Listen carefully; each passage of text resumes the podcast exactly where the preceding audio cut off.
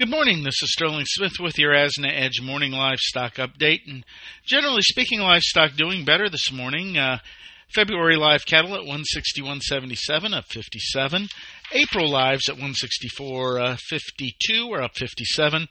March feeders at one eighty-six eighty-five, that is up forty-five. Generally speaking, market internals are uh, supportive.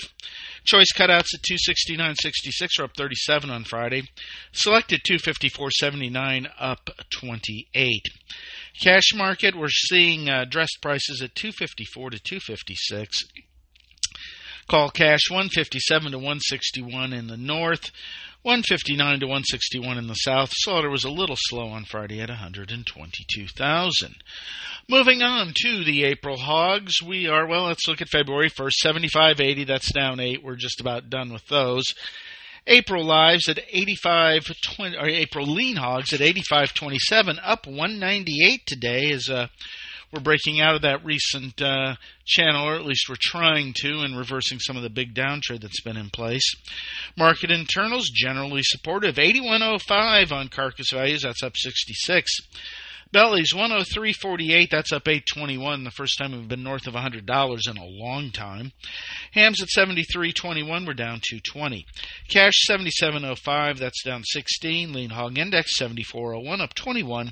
Slaughter typical at four hundred eighty-one thousand. We are getting reports that China is beginning to reopen uh, in a meaningful way, and we're seeing hog prices uh, a little bit firmer. Chinese hogs at ninety-seven cents a pound, we're up four cents. This is Sterling Smith from sunny, warm, and pleasant Omaha, Nebraska, congratulating the Kansas City Chiefs on their win and wishing everybody a great day. Thank you for listening to today's Livestock Markets Brief. For additional information, visit agrisampo dot com and find us under Resources in the Daily Marketing Commodities tab. Have questions? Email us at marketinginfo at sampo dash I N T L dot com. And last, but certainly not least, be sure to hit that subscribe button and leave us a four-star review. We'll be talking to you next time on the Livestock Markets Brief.